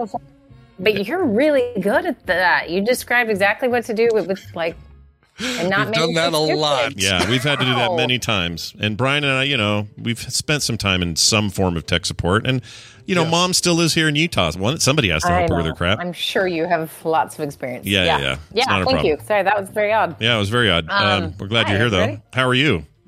Good. Yeah? Well. Yeah, but the trip home was fine. You guys drove the whole way? Did you do another kind of stopover places or what? What'd you do? Uh, we drove and we stayed in Rapid City, South Dakota, Oh, very nice. for just the night. Got a, some good rest and drove home. Yeah. Did you meet any of those uh, uh, uh, Fargo types, you know, with the, the accent and all that? No? No, but I did. Uh, I have some sad news. The world's largest candy store has closed. Oh, no. Oh no. I know. I don't know how. I mean, I went there at least once or twice during pandemic times, and it was crowded. Yeah. I'm not sure Well, what's the going good on. news is another one has just risen to take its place. There will always be the world's largest candy store. It just changes from place to place. Yeah, that's Changes true. locations. It may not be as uh, conveniently located for you, but that's unfortunate. I didn't know they had I that. right? Uh, so, so tell me, what does that look like? What does the largest candy store look like? Is it a huge? Well, it's a giant. It was a farm right next to kind of a main road where people you take it going out of town to get to go west Yeah. up on. I think that's I seventy. yeah. uh, or that area up there. And so everybody passes it and everybody stops. And this thing is like huge. I mean, huge. Sounds bright yellow. Yeah. And so you can't help it. And you go and you buy all the stupid things you. And it's candy from all over the world. It's Yeah. just, oh, it's heaven. I'm so sad. Yeah. Um, but you know, times are tough sometimes. So yeah. there we go. Yeah, you never know. No Candy. one wants uh, candy, apparently. Yeah, candy is uh, no longer the draw it was during pan- the height of the pandemic. Uh, well, all right. It's good to have you back, and it feels weird that you were just here a week ago. That's weird to me, but um, I know. whatever. Uh, we, uh, really, really fun seeing everybody. I keep I keep bringing this up, but I had so much fun hanging out with Peter. That kid, if he ends up moving back here at any point, Peter's coming over all the time. We're gonna have uncle nephew time all the time, and it's he's just a blast. He's just a fun freak show of a kid in all the right ways. He is. Yeah, He really is. Just love him. He's, a good kid. so much fun. Uh, Um, did you did yeah. you you got the picture I sent you of Yeah. the gnome? Yeah, can you explain this? This gnome is uh, so he brings home a gnome from where? Was it school? A friend? Um, I don't know. The- He has the weirdest experiences, but anyway, he uh, somehow found out someone's aunt or someone makes gnomes. yeah. So he takes some money. Uh, None of us, Adam and I, had no idea this happened. He goes to school, apparently, purchases two gnomes. Yeah. Bought two gnomes. like yeah. is that even real? That's but anyway, weird. and then he comes home the other day with this giant gnome that's got this tie dye hat and a painter's little kit, and it's an artist, and he's named it Scott. Yeah, which is really Named it after sweet, sweet and strange. And also, Yeah. I still can't get over the fact that the kid procured gnomes without, you know, I like. What is that? That's a really odd thing. Never it's heard a of such a strange thing. skill. He has. Very strange. Yeah. Yeah. He can he can get things done that make no sense. I I love it, Brian. I'll put it in the our text or something Yeah, so you can see it. see it, yeah. 'Cause Very it's, cute. It's very very cute. It made me made me happy to get it. Um, all right. Well, let's get to today's business. Wendy's an actual therapist, by the Wow. way. Helps people with real problems all the time, but comes on this show and slums it with us and helps you with yours. And uh, we're happy to have her here as we have for the last uh, almost twelve years, which is insane to say. Um, Yeah. Let's get to this email. This is uh, one that, uh, well, that's a good one. So we're tackling it. Here we go. This person wants to be called Freak, by the way. Okay. Uh, or Tattooed Freak. Says, I kept wondering if I should see someone. I never knew any of my grandparents. The only memory of any grandparent is not a good one, and it was when I was about eight or nine years old. My parents divorced when I was six or seven, and I have very few memories of anything earlier than nine to 10 years old. My mom got custody, and I saw my dad every other weekend. I don't remember much of our interactions. He never taught me how to throw a football, ride a bike, or really anything. I've uh, never even shaved with anything but an electric razor since I had no one to show me how. My mom, that's an interesting one. I want to come back to that Yeah. one. My mom did did all that she could, and I was a mama's boy all my life until she died in 2014. I have twin daughters, but their mother and I were completely incompatible, and I wasn't in their lives for the first seven years, uh, and then only saw them once a year uh, after that for several years until or since I lived a thousand miles away. Geez, that's a long ways. Uh, most of the time, I couldn't even call them because their mother would just scream at me over the phone. They are in their 20s now. I'm married to a wonderful woman who has two kids before we got married. We've been together for nine years and married uh, for coming on eight years. Uh, April 14th is the day. Uh, even though I've been told by my wife that I am a good dad, I do not see it or feel it. I feel as if I don't know how to be a parent, and I don't. Uh, and I know that one of my daughters is married and wants to have kids. I'm realizing that I don't know how to be a grandparent either. Uh, even though I have four kids, I've never changed a diaper. Uh, I feel like my life has been full of wishing, hoping, and building towards things that didn't or won't happen. And now that I'm halfway through my life uh, lifetime, there are uh, here on this planet, I don't see what I have accomplished. Uh, I probably should talk to someone, but I wonder what the difference it would make. Rant over. Now let me behold your effervescent wisdom as it washes over me. Says freak. Wow. Uh, I like that idea. Boy, this this email got right to the meat. Like, there's no preamble. It's just like Yeah. Straight up. Here's what's going on and how I Yeah. feel right now. And I kind Did he of give like that. enough information by by jumping right to it? Good that, question, you know, yeah. questions that you normally have, like, oh, well, how was your, you know, father's life like? Or I mean, obviously that Yeah. Uh, that that did get answered, but Yeah. No, he he covered a lot. He I'm did. He actually really did, surprised. Yeah, Yeah. surprising amount. So, what do you uh where do you want to go with this one? It just it seems like um it's probably a weird feeling of numb. Like I'm the feeling I get from this is almost like a numb feeling, like he stuff happened but he missed it yeah. and and just Yeah. didn't affect him. And so now he's like wondering, wait, did I actually happen? Did that happen? Did I have those children? Are they actually tw- in their twenty? Like. I don't know. I think a lot of people can relate to this because time is also a factor here. If time is weird, Right. um, Well, and and yeah. the stage, right? So halfway through his life on Earth is what how we put it, right? He's, Yeah. He's halfway done. So I assume he means somewhere between forty and fifty. yeah, Somewhere there. Yeah, um, which is a sort of normal time to evaluate what's happened before and think about how you're going to handle what's coming up. hmm Um, we should really normalize that as a really important time for people. Like, you know, when you think about, okay, I'm going to ask both of you this. What is the most important developmental time for a person? Yeah. Uh, if I had to Uh, guess, You got to rank it. What would be first? Probably preteen, like uh, maybe nine to twelve. I'd argue. I'd argue five to eighteen. Oh, big, big range. That's Yeah. big. That's Yeah. a big range. Is that too big? Ah. Might be too big. Okay. Um, so so yeah right like why and why why brian i like yours particular because you're, you're onto something there why do you think that's the most important time Um, it's when you really start learning, like things are not being done for you as much, and you're starting to learn how to do a lot of things for yourself, and so you're watching the people around you as to how they do things, and um, uh, and and kind of adopting the the mannerisms and the the tools of the people around you. right so that the modeling starts to Right. has an, has an impact whether the kid is rejecting what's being modeled or not is another story. That's why Sure. adolescence is so fun right? And Yeah. preteens are the new adolescent. So you're right. And there is something actually about the brain's size development and you know the stage it's in at that age that's different from the stage before. Stage before is black and white concrete thinking. Mm. So it's a good example is smoking is bad. People who smoke are bad. Like that it's just very linear very black and white why they say the most hilarious things and they don't know they're saying the most hilarious things.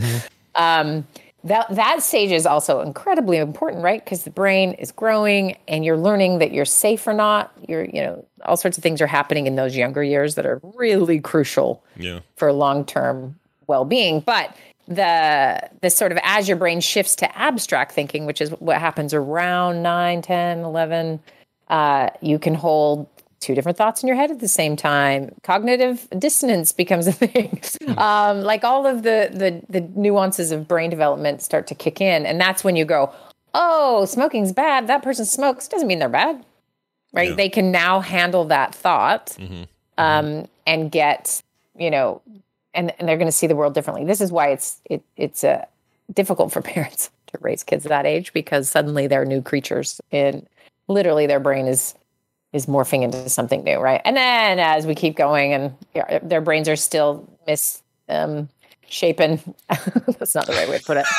Uh, what i mean is so so the part of the brain that is thrill seeking and and novelty seeking is bigger in a child or an adolescent's brain than the part than it, it will be as they're an adult. So about 26 is when your brain gets sort of full size developmentally, and that thrill seeking part kind of shrinks to its regular adult size, but it's bigger um, when you're younger, and then the part of your brain that helps you know if something is a smart idea or not, or safe or physically okay, that's smaller. So that's why you have a lot of teenage insanity is you know the thrill seeking without the part saying hey it's not a great idea Sure. so that all kind of gets to the adult size about 26 so anyway the reason I, I got distracted was because developmentally we never talk about 40 to 50 as a developmental stage No, we always call say, it well, midlife crisis. midlife or, yeah. crisis. Yeah, you've already locked into your rut by that yeah point. your Yeah, yeah. brain's developed Yeah. going on So, 25 so years when someone's 45 and they're like, "Oh, I'm leaving my wife, buying a fast car, and trying to sow my oats again,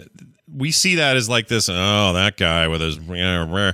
But really, maybe what we're witnessing is like a f- natural phenomena that we don't address very well. Is that what you're getting? yeah getting and at here? so the the new wife and the new car is the treatment yeah. for the under undiagnosed dilemma this person has been facing, right? And then Mm-hmm. it just becomes sort of a given that it looks like that and we mock it and like whatever. And then until you turn 45 and you go, "Oh my gosh, I want a Tesla." You know? it happens. It happens. Okay, so I, I so I wanted to just put that out there as like hey, it's normal. This is really normal and in fact very healthy mm. it's just painful, right? Mm. To really look. And so the difference, like I, I love his first sentences. I, I really I keep wondering if I should see someone. The answer is yes. Mm. And the answer to the person getting the sports car and a new wife, the answer is yes. And there's a reason because if you're not working through some of this these existential questions, these evaluations of the life you've lived, you know, if if you, if you don't go through that process at all, then it's going to come out sideways on a yacht, you mm-hmm. know, or mm-hmm. hmm. or you know, running away from something, or mm-hmm. you know, could be so many different versions. I, you know, being in Utah, I, I sometimes am reminded that it's you know shooting your butt up with different hormones and uh, being obsessed with how you look, right? Like and filling your face with Botox or whatever. Like there's everyone does this differently. It's really hard to age, and it's really hard to hit this moment where things are different and changing for you. Your body's changing, lots is happening, and you're just, it's like adolescence 2.0. Yeah. Except you don't know what you're supposed to do because you're the one in charge of the mortgage or you're the one in charge mm. of raising adolescents or, you know, whatever. So it's an incredibly difficult time. We need to be nicer to 40 to 50 year olds. Okay. I agree, you guys. Be nicer. Amen. And, Yeah. and over and beyond 50, right? Yeah, like, And, uh, oh, yeah. It doesn't, 50, it's not sure. in that window. Yeah. We're all different. I think it starts, you know, a little younger, uh, in fact, and, and goes a little longer. So we're talking a good 15, 20 year span. We need to be nice to those people. Okay. So I'm basically talking about Gen X and, uh, and elder millennials. Let's be nice to those, those folks. Yeah. Okay. The older millennials. So- yeah. That's what's happening. You're at this moment. Lots have, lots of things have happened to this guy to get him to this point. Parents are divorced. Custody is tricky. Gets no real father figure. He has no modeling, at least how he's described. There's no modeling of what a dad does, right? Um, and so like that just like how do i live my life? All the way down to shaving or tying a tie or something like you know what what is what is it that i'm supposed to have learned? And lots of kids kids just learn by osmosis. They get they learn by watching you. They learn by this is just what people in my community do and it all just sort of comes together. But if you don't have that so you know some people don't feel it uh, as acutely growing up as they will later when it is asked of them to father or, or mother or you know be in a position of of helping somebody developmentally when they didn't themselves have it. So it's not fair that he then has to go father and not know how and problems have ensued. And you know this is where a therapist would be really helpful for him i think is to help him sort of plot out his history and understand it hmm. and have some compassion for himself to see that he was dealt a pretty rough hand of cards and then what he has done with those cards is way better than he should have. Yeah. and mm-hmm. and he's done it without any help which is not great. I mean we want everyone to get help right? But this is you know he obviously has a great wife and he's doing his best and now we have grandkids coming. It's like this op- awesome moment for him to get some maybe healing and some closure and some understanding of his past that mm-hmm. led to some of these feelings.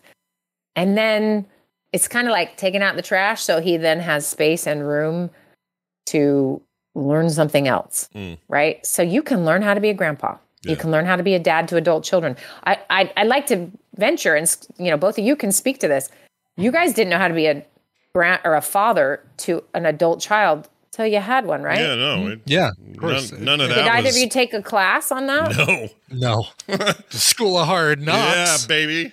Right Texting would each other back and forth going, Our kids are weird. You know, that's that was it. That's all we had. Yeah. Right. And and here's the thing, like, yay, and your kids are fine. You know, that works out. But when you have when you start with a bit of a deficit in this modeling, which neither of you really did in the same way we're, we're talking about with him, Sure. um, you have to have someone teach you and show you. So though you're in your 50s or 40s and you're like, I don't know how to do this. Well, how do how does anyone learn? Well, they take a class, they read a book, they go to a group, they talk to a therapist. You find ways to learn to understand this so you don't have to spend the next 40 years wishing you were a good grandpa or mm. wishing you were a good dad. You will because your wife isn't wrong. She can see that you're doing all these good things. You can't see it and you can't recognize it. And that is, it's a you problem that only you can do something about. Um, but there is, there are ways to learn this and ways to do it differently. So chain breakers, I always, you know, I love to talk about the chain breakers because they are incredible human beings and they're all over the place. If you talk to anyone long enough, you'll find a chain breaker probably works with you or um, is in your family. And it's somebody who, what was modeled, what was taught, what was brought to them is like the package handed to them, like, this is how your life's going to go. And they refuse to do it. They figured out, I can't do it this way. I got to do something different. It's incredibly taxing and difficult, but it changes the course of everyone after you, um, breaking some of that sort of, you know, generational trauma and sort of in our family we do this, etc. Right. So he's a chain breaker. He's doing it here in the middle of life, and he's done it without really knowing it, sort of already. Um, but he really can just I don't know, really dive into this. And it's, you know, I don't think he would have sent this email if he wasn't ready to listen to what did they call it? Our imminent wisdom? Our uh, something washing over us. the, uh, Effervescent. effervescent, Effervescent wisdom. wisdom, Yeah, yes. because now Yeah. windy. It's windy, but with Retsin. That's what's going on. Remember that? That was the thing they told us was good. oh when we were yeah, kids. Certs was all full of that stuff, whatever the heck it was. So I, I guess I guess uh, one thing that'll probably happen to him. Uh, I agree, everything you said is obviously uh, all true. There's something magical about the first grandkid, and I can tell you from experience that that magical thing can be described to you before it happens, and then when you get there, you're still not prepared for it or, or the feeling of it. And the beauty of it is you don't have to be a parent to that kid. You have to be this different role, this other role and that other role can be hugely influential and all of that. It's not that that, that stuff's not important or that a grandparent's role can't be, you know, can't even make or break a, a, child's upbringing. But what I mean is there is it's a different kind, you know? And so you're gonna there may be a tendency to want to throw yourself at that now and go, well, now's my chance. You know, now's when I can really go for it. But then you run into maybe some other issues like the daughter that you didn't see for so long and that maybe you don't have the best relationship is like, eh, come on, back off, dad. I got this. I'm the parent now. You know, you don't need to you don't need to have an opinion about everything we're doing. You know, like all those things are definitely things that come up. And for whatever reason, I've been wary of that uh, and don't want to be the guy in my daughter's life that goes, well, you know, back in my day, or well, the way we did, or the when I was your age. You know, I don't want to do that to her. She's having her own uh, now young adult life, and she's having her own experiences, and she's a, a wonderful parent anyway. But she doesn't need me second guessing anything she's doing or all of that. My job is to be that guy that he loves to see and can't wait to come hang out with and sit on my lap and play that dumb dino game we play and and watch a bluey. That's what he says. I want to watch a bluey, he says. So we watch a bluey together and all of the fun stuff when he's little and all the fun stuff when he's going to be older. That's my job now. Is to just make love happen when he's in the room and not to be the guy that says, "Oh, I don't know. I think cloth diapers would have been the way to go." I mean, that's not my job, or Kim's for that matter. So we're trying really hard to break that pattern of old people butting in, going, "Here's what you should be doing." Um, I just throw that out there as just like a general piece of advice, so that you don't catch yourself overdoing that or trying to, you know, become be, take lead in a thing you're not meant to lead in. And in, and then once you realize that, freaking enjoy it. Let that wash over your effervescent self because it's great. It's amazing. He goes home. I think that I think that's home cry. really good advice. Yeah. I don't know if it applies to this person. It may not. But, it may not at all. uh, but I'm. but I do think yeah. everyone else listening take that in because it's it's Mm-hmm. crucial to building a good relationship with everybody. Um, but for him in particular, I, I wonder if it's almost the opposite of if you've never changed a diaper.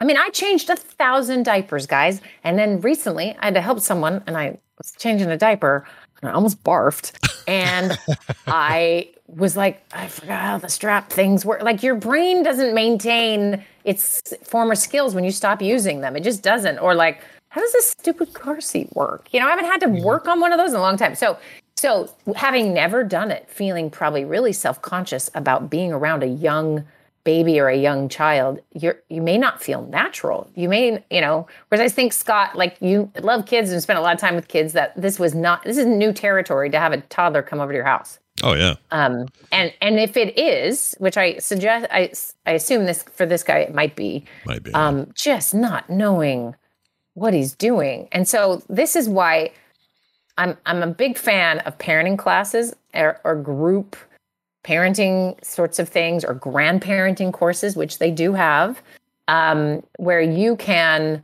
learn some stuff, see that you're not alone, get support, understand that it's okay. It's okay that you don't know how to do this. Like it doesn't mean you're a bad or good anything.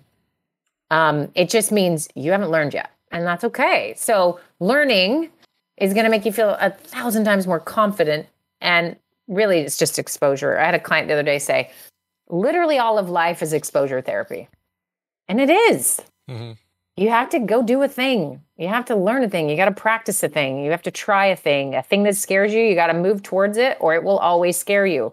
Might still scare you after you move towards it. Who knows? You know, like it's just a it's a lot of effort to to to live life like that. And I'm sure what's easy and what's sort of maybe would come naturally to this person is to avoid, Mm. stay away, Yeah. pull back, and be stuck in their head about that they're terrible at this, um, etc. And that is a lack of learning and pushing yourself to do a thing that's hard for you to do, which is why the 40 to 50 developmental range um, that we ignore uh, really is important for this reason is that you got to decide what you want to do the rest of your life. You can evaluate, you have time to, you know, not you have time, but you have the time that can be evaluated because you've lived it and spent it.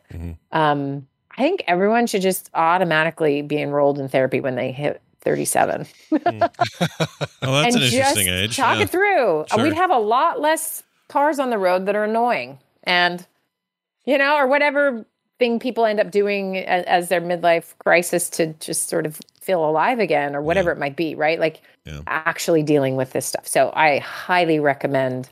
I, I I didn't have a chance to. I was going to Google like grandparenting courses. There's stuff online. There's just so endless amounts of good information available to like improve your skills at this. Go, you know, work at a daycare for six months. Your life will be changed. Oh yeah. uh, maybe don't do that. But if you want to, you know, like finding ways to like expand your mind and your horizons. It's painful. This is why the therapist is important here. Is we're not just saying, "Hey, go learn to skateboard." That would be painful too. But if you don't have any trauma around skateboarding and you're just like, "Yeah, let's do it." It's much easier to go try to learn to skateboard. But if there is trauma around parenting and being around small children and and and not knowing if you're a failure or not because of your previous li- you know like you don't you haven't sorted through all of that. Like you have an obligation for these little humans coming into your life um to do something about that history. It's not easy. And i I- i know i'm making it sound like oh just go do it and figure it out.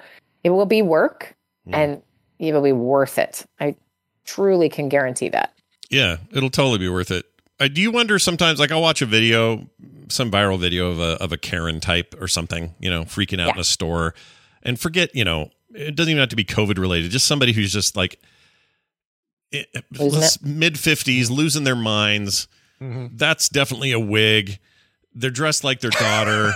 you know, I, this is just a small example. I'm not trying to, you know, I'm, I don't want to blanket this too much, but my point is, when I see these, I'm less, I'm more these days less seeing somebody freaking out in the very specific context of that moment or day.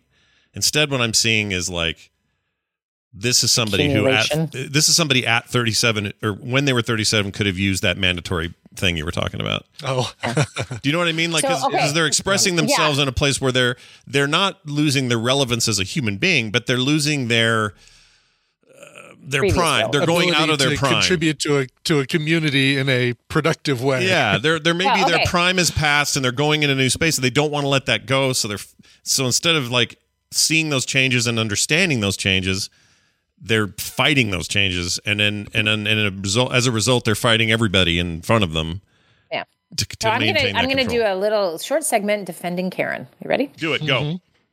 Okay, so uh, we were skiing uh, when we were there visiting, right? And I was sitting on the lift with my brother-in-law, and I, as we were about to get on the lift, I asked him. I just said, "Okay, observe what's happening right now in front of us." And so, of course, he did. And then we had the time to talk about it. And what it was was two young girls, snowboarders, were getting on the um, lift. And the three dudes who work there, you know how they like shovel the snow and they say hi, whatever, all joking with them and laughing with them. And they and the girls you could see are like, ah, like, why are you talking to us? And it's all this little banter back and forth. And then when we got up there, I made a joke. I tried to engage with the dude with the shovel. He straight up ignores me. Okay. And so we get on the trail or get on the thing, and I say, So what do you think just happened? He goes, I don't know. what just happened? and I was like, So when you are a young woman, you have a certain power you don't know you have. Yeah. Right? Yeah. Men will pay attention to you. People will just talk to you Yeah. and listen to you and think you're whatever because you're at a certain age range. Mm-hmm. I'm not going to use the verb that Yeah. would explain this. Um, and then when you get older, they're just like talking to their mom or their grandmother or Right, just some whatever. And I had a friend put it this way She's like, I'm a white woman who's in my 50s. So when people hear me talk, they just hear white noise. Wow. Right. And this, Yeah. so it doesn't matter your level of attractiveness at some point when you're younger, there's some attractiveness that will, you know, society has deemed for young people and worth, you know, whatever. So we, we talked about on the, the trail at, or on the, the lift and he was just like, does that happen? I'm like, Do, have you met a Karen yet? and that is what I think is at the core for many situations is that you are losing people treat you differently. They just mm-hmm. do. So like at the airport i was at the airport recently and something my ba- my box got stuck you know when they go underneath and you have Oh, to pull yeah. it up. Anyway Oh, they're yeah, so annoying. Yeah. and some young 30 year old see i have to say young i thought Yeah. we were the same age. Yeah. anyway she helped me as it like fell out all awkward and she fixed it. And i was like oh that's so nice. Thank you Yeah. and she looked at me like, "Oh, you're welcome." And I was like, "Oh my gosh, you Yeah. think you just helped an old lady?" exactly. I'm going to get a merit badge for this. That's it amazing. was so clear that that's what she just thought. Did and I she was did like, she think this was you right here? Yeah, There's some white me. noise? Yeah. Okay. Oh, and Oh, also okay. help me because my my legs don't work as well, or whatever, you know, like. right. And and but it was so clear her tone, her face, and what just happened, and even how I said, "Oh, that was so kind of you." I was like, "I'm the old lady in this story," and you could feel the difference. yeah. Like we aren't peers anymore. I don't feel any different. She doesn't know any different. And when she's 50, she'll also know, oh, I'm now there. Right. So this is the the great universal uh, equalizer. It just takes a long time to get to, right? Like everyone you ever see who's young will one day feel like you guys. so anyway, but I do think there is this huge amount of loss in having sort of unknown power you th- did have you don't have anymore. You can't flirt your way into something like you used to and you didn't maybe even know you were doing it. Or just they're not really going to give you attention but someone else walks up they're going to give them attention. And this could, you could draw these on racial lines too. People have experienced this their whole lives. Yeah. um and and so you just I, I think there's an entitled blonde version of this that likes to get like before seeing the manager really worked and getting what they needed happen Mm. and then it stops working and so they're Losing pretty their entitled power so they Yeah, can get, exactly. uh, yeah, right. and so instead of like morphing to something different or figuring this out or grieving some of that loss, I think every eh, so when you you know you're critical of women who are like I and I did it already in the show with Botox, right? Like you're you're critical of that, but you got to think of what they're trying to hang on to. Mm-hmm. Um, and then obviously there's a lot of nice women who do not do this. So there Yeah, is some other special things, but that's been my empathy for Karens is like, oh, they don't have any power anymore and they are demanding it. that's what's happening. Yeah. So I can have some sympathy. And it's really easy for us to lump it into the big giant stereotype that it is. Obviously, we've given it a name. We, we've given her a name, and at the expense of anyone named Karen, we have given her a name, and it's mm-hmm. kind of Yes. It's kind of lousy. And my friend Karen does this. It's so funny. She's not a Karen, but her name is Karen. Yeah. She she just loves to make sure her name is written on stuff, like when she orders things. and she always just like, "Hey, I'm Karen." I'm a Karen, and I'm not yelling at you to do something for me. I'm, Yeah, I love just that. Scary enough. I love that. Yeah. That's uh, that she has embraced this thing. There's something also very cathartic about that as well. Is just owning sure, it. yeah. Yeah. Well, all right. I I hope this helps. Uh, send him in the right direction. Let us know, tattooed freak or freak if you'd prefer. Um, I want to see his tattoos now. Now I'm all curious about what his tattoos too, look yeah. like. But uh, we we hope uh, nothing but the best for you and all of this. And I'm telling you right now, man, little little baby grandkids, it's the best thing on the planet. It sounds stereotypic. They all say it. They all want to whip out their photos and show you. But when it happens to The you, reason. oh man, it's amazing.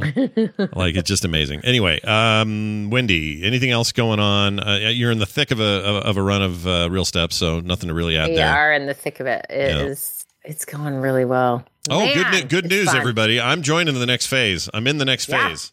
So Are you going to announce it? All right. You're I'll announce it now. Here we This is the way I can, this is how I commit. I'm going to do the next phase and see what this is all about. And part of it is curiosity on my part. Part of it is like, well, we talk about it all the time. I may as well experience what the heck's going on. And part of it is I just want to. I like watching Wendi in her natural habitat. It's fun Right. to watch her do. And the her biggest thing. part is you need to heal your relationship with food. Yeah, my and that's the other. yes, that's the other thing. We had a whole conversation while she was here. Like I've lost 14 pounds. I'm on the right track. Like I'm doing good that way. But my relationship with food is still an abusive one, and I need to figure out how to mm-hmm. alter alter that and play and pray I don't alter it any further. Uh, but anyway, Yeah. So if you want to be in in a real steps group with Scott and understand his deepest, darkest demons, which we haven't probably discussed all of them on the show. Um, no, there's no time. We Yeah. we've only been Wait, doing we've this already show for 11 years. Yeah, Come that's on. all. I mean, here, here's the. So I'll give you a quick example of my relationship with food. I've been so last night Kim made vegetarian jambalaya. It was amazing. One of her best batches ever. Huge pot of it. Uh, Carter loves it obviously because it's vegetarian, but I like it just because it's amazing. And I, in my head, I went, well, normally I'd get a bowl. You know, when it's got the chicken and, and the and the and the shrimp and maybe some sausage in there or whatever, I'll get a bowl. That'll do me last night I was like, I'm not going to do rice, but I'm going to have three bowls of this because it's so much better for me. Why not go three bowls instead of the two right. or the one? And, you know, spent most of the night uh, Dutch ovening my poor wife. So I guess what I'm saying is, what I'm saying is like, I, I really do want to kind of get my head around why I do that because I do that.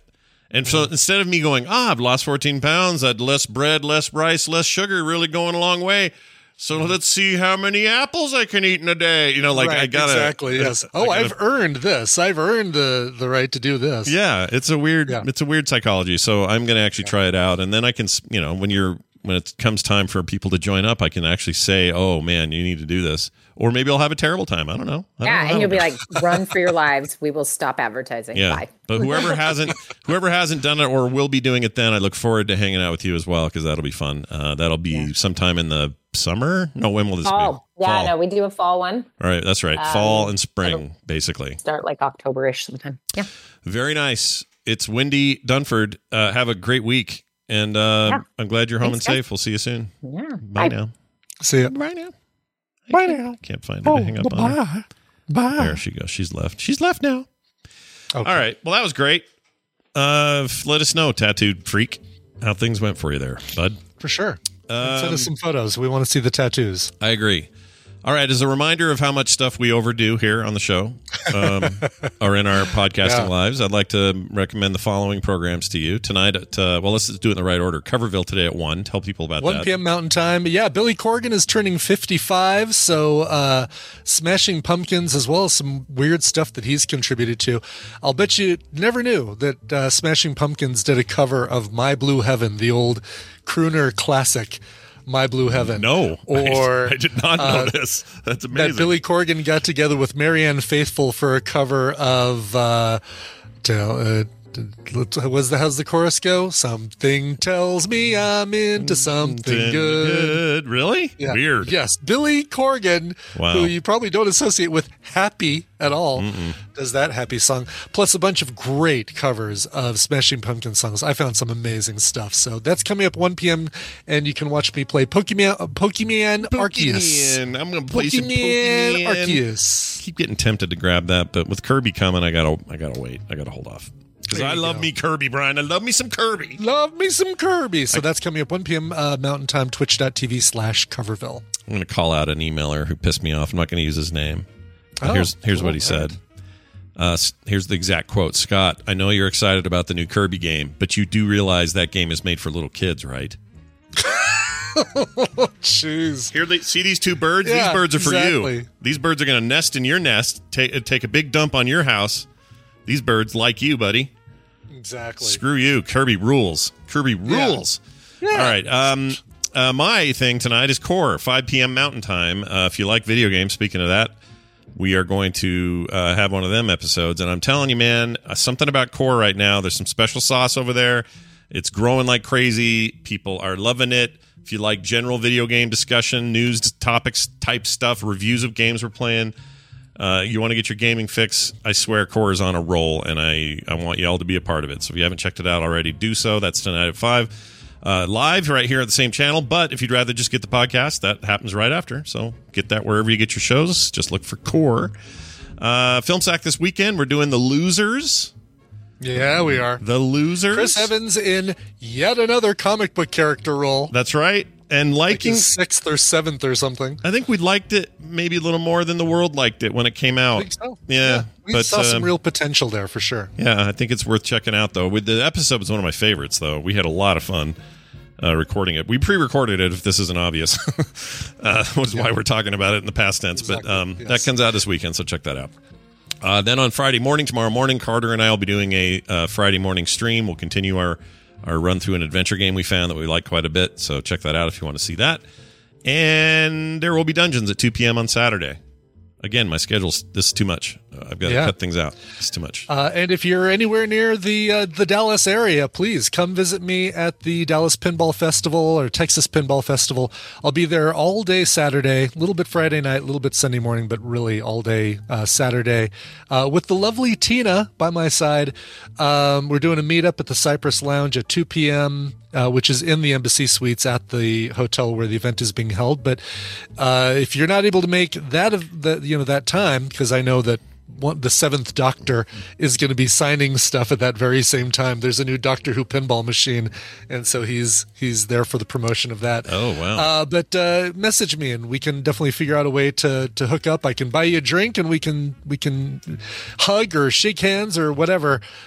Well, not, maybe not whatever. Those are the two choices. Those are the only two choices: hug or shake hands. Uh, That's really funny. uh, at the uh, the the pinball festival. so, is this Sylvester McCoy? Is that the doctor? That is exactly who it is. Yeah. Okay, that's Yeah. cool. I was like, wait a minute, which is the seventh? I lose track. I know. Yeah. people. No, he's one I was not familiar with. yeah, I have to admit, I'm not super up on who that dude was. I guess he's 90s, Uh, late night, early 90s guy, maybe. That's what Uh, this is looks that like. 80s, maybe. When did when did 80s? um when did Scarf Boy stop? Uh well, that was fourth. Yeah. Um, oh, he was four. Okay, so it's yeah. got to be 90s though, right? Or Early aughts. Scarf Boy, by the way, I like that. But I now can I can't remember name. what the hell his name is. Jeannie says 81. 81. Oh, all right. Yeah. So he was uh, 87 to 89, and then he came back in 1996 as the Doctor. Okay, did they did they rip through a bunch between Baker and him then? That must have been what happened because if you go from 4 to 7 and it was, Yeah, it was only really 81, they must have Uh, hauled ass there. Huh. That's a really interesting. Let me see here. Uh, let's see. Da, da, da, da. Actors, come on, show me. Show me actors. Show me actors for 10 points. Uh, Show me actors. No, You'd nothing. think. Oh, here we go. Here we go. Fourth Doctor Tom Baker, seventy-four to eighty-one. Peter Davidson, not not Pete Davidson, but No. Peter Davidson Tav- Davison from eighty-two to eighty-four. Colin Baker from eighty-four to eighty-six. Then Sylvester McCoy from eighty-seven to eighty-nine. Yeah. Paul McGann for one brief uh, year, ninety-six, and then we had like a big gap, and then Eccleston. Um, and Tennant Smith Capaldi. Right, right, right. And now the and now the lady, she's cool. I like her. She seems great. And then is She's there, great, yeah. There's some word of uh is this a rumor true that um oh handsome '90s British man got in trouble for getting a a, a beej by a hooker in Hollywood. Um, Oh, Hugh Grant. Hugh Grant is some is rumored to be the next Doctor. I keep hearing. Really? Oh wow, I haven't heard that at all. Hugh. Interesting. Hold on. Let's see if this is. I, I might be conflating something. Let me just make sure. Okay, Hugh Grant in the news. Here we go. Uh, Hugh Grant. Oh. Hugh Grant. Oh, there's an update. Damn it. It says Hugh Grant Okay. would very much like you to know that he will not be the next Doctor Who. Thank you very much. All right. So apparently the rumors are false. He's not doing that. Yes, we don't need uh we don't need him getting trouble with his companion. No, no. And another Beej. Beej. I like the term. Hey beach. Hey, beach. Beej. Colonel Potter wants us in the uh, officer's mess in like ten minutes, beach. Uh, it's like Adam Scott. Just kidding. All right. Um, right. Because it sure wasn't Alan Alda. Nope. Uh, all, right, right. we're done. Uh, oh, real quick, patreon.com slash TMS. Uh, support us. We need it. The show survives upon your good graces. We need you there. Please, please, if you haven't yet, be a patron. Uh, you may get your name mentioned next week, and I'd love to do that. So patreon.com slash TMS. Okay, song, a song time, Brian. Play a song. Song time. So, uh, a couple of the people I'm really excited to see this weekend are Bobby Ann and Barry Folk. Uh, Barry wrote in and said, Hi, Scott and Brian, and wonderful Tadpool people. I wanted to request a song for my awesome wife's birthday on March 24th. That is today. Happy birthday, Bobby Ann. She's looking forward to seeing half of you in Dallas and then all of you in Vegas. uh, thanks. Is it too early to get a Canada fish Oh. sandwich? Never. Canada! Okay, there's the first part. Hold on. Uh, Canada, and then uh, where is it? Uh, the fish sandwich. The tender crisp bacon Oh, that's not it. Hold on. That's the wrong sandwich. Hey, two Oregon fish sandwich. There it is. Excellent. Got Very it. good. Uh, he wants to, uh, to request any Billy Joel cover. I've got a really good one that I'm amazed I haven't played before. This is by the Diamond Family Archive uh, from 2009 from their album The Wanderer. This is one of those covers where if you're not paying attention, just based on the melody, you would not recognize this as She's Always a Woman. But then you start hearing the lyrics, and it's like, oh, this isn't the way this song normally goes. And so it's like really cool. Uh, She's Always a Woman by the Diamond Family Archive.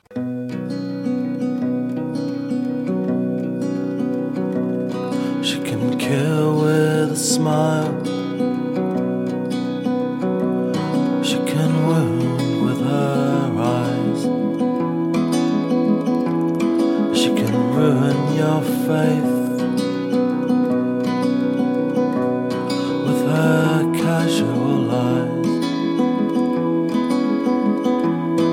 And she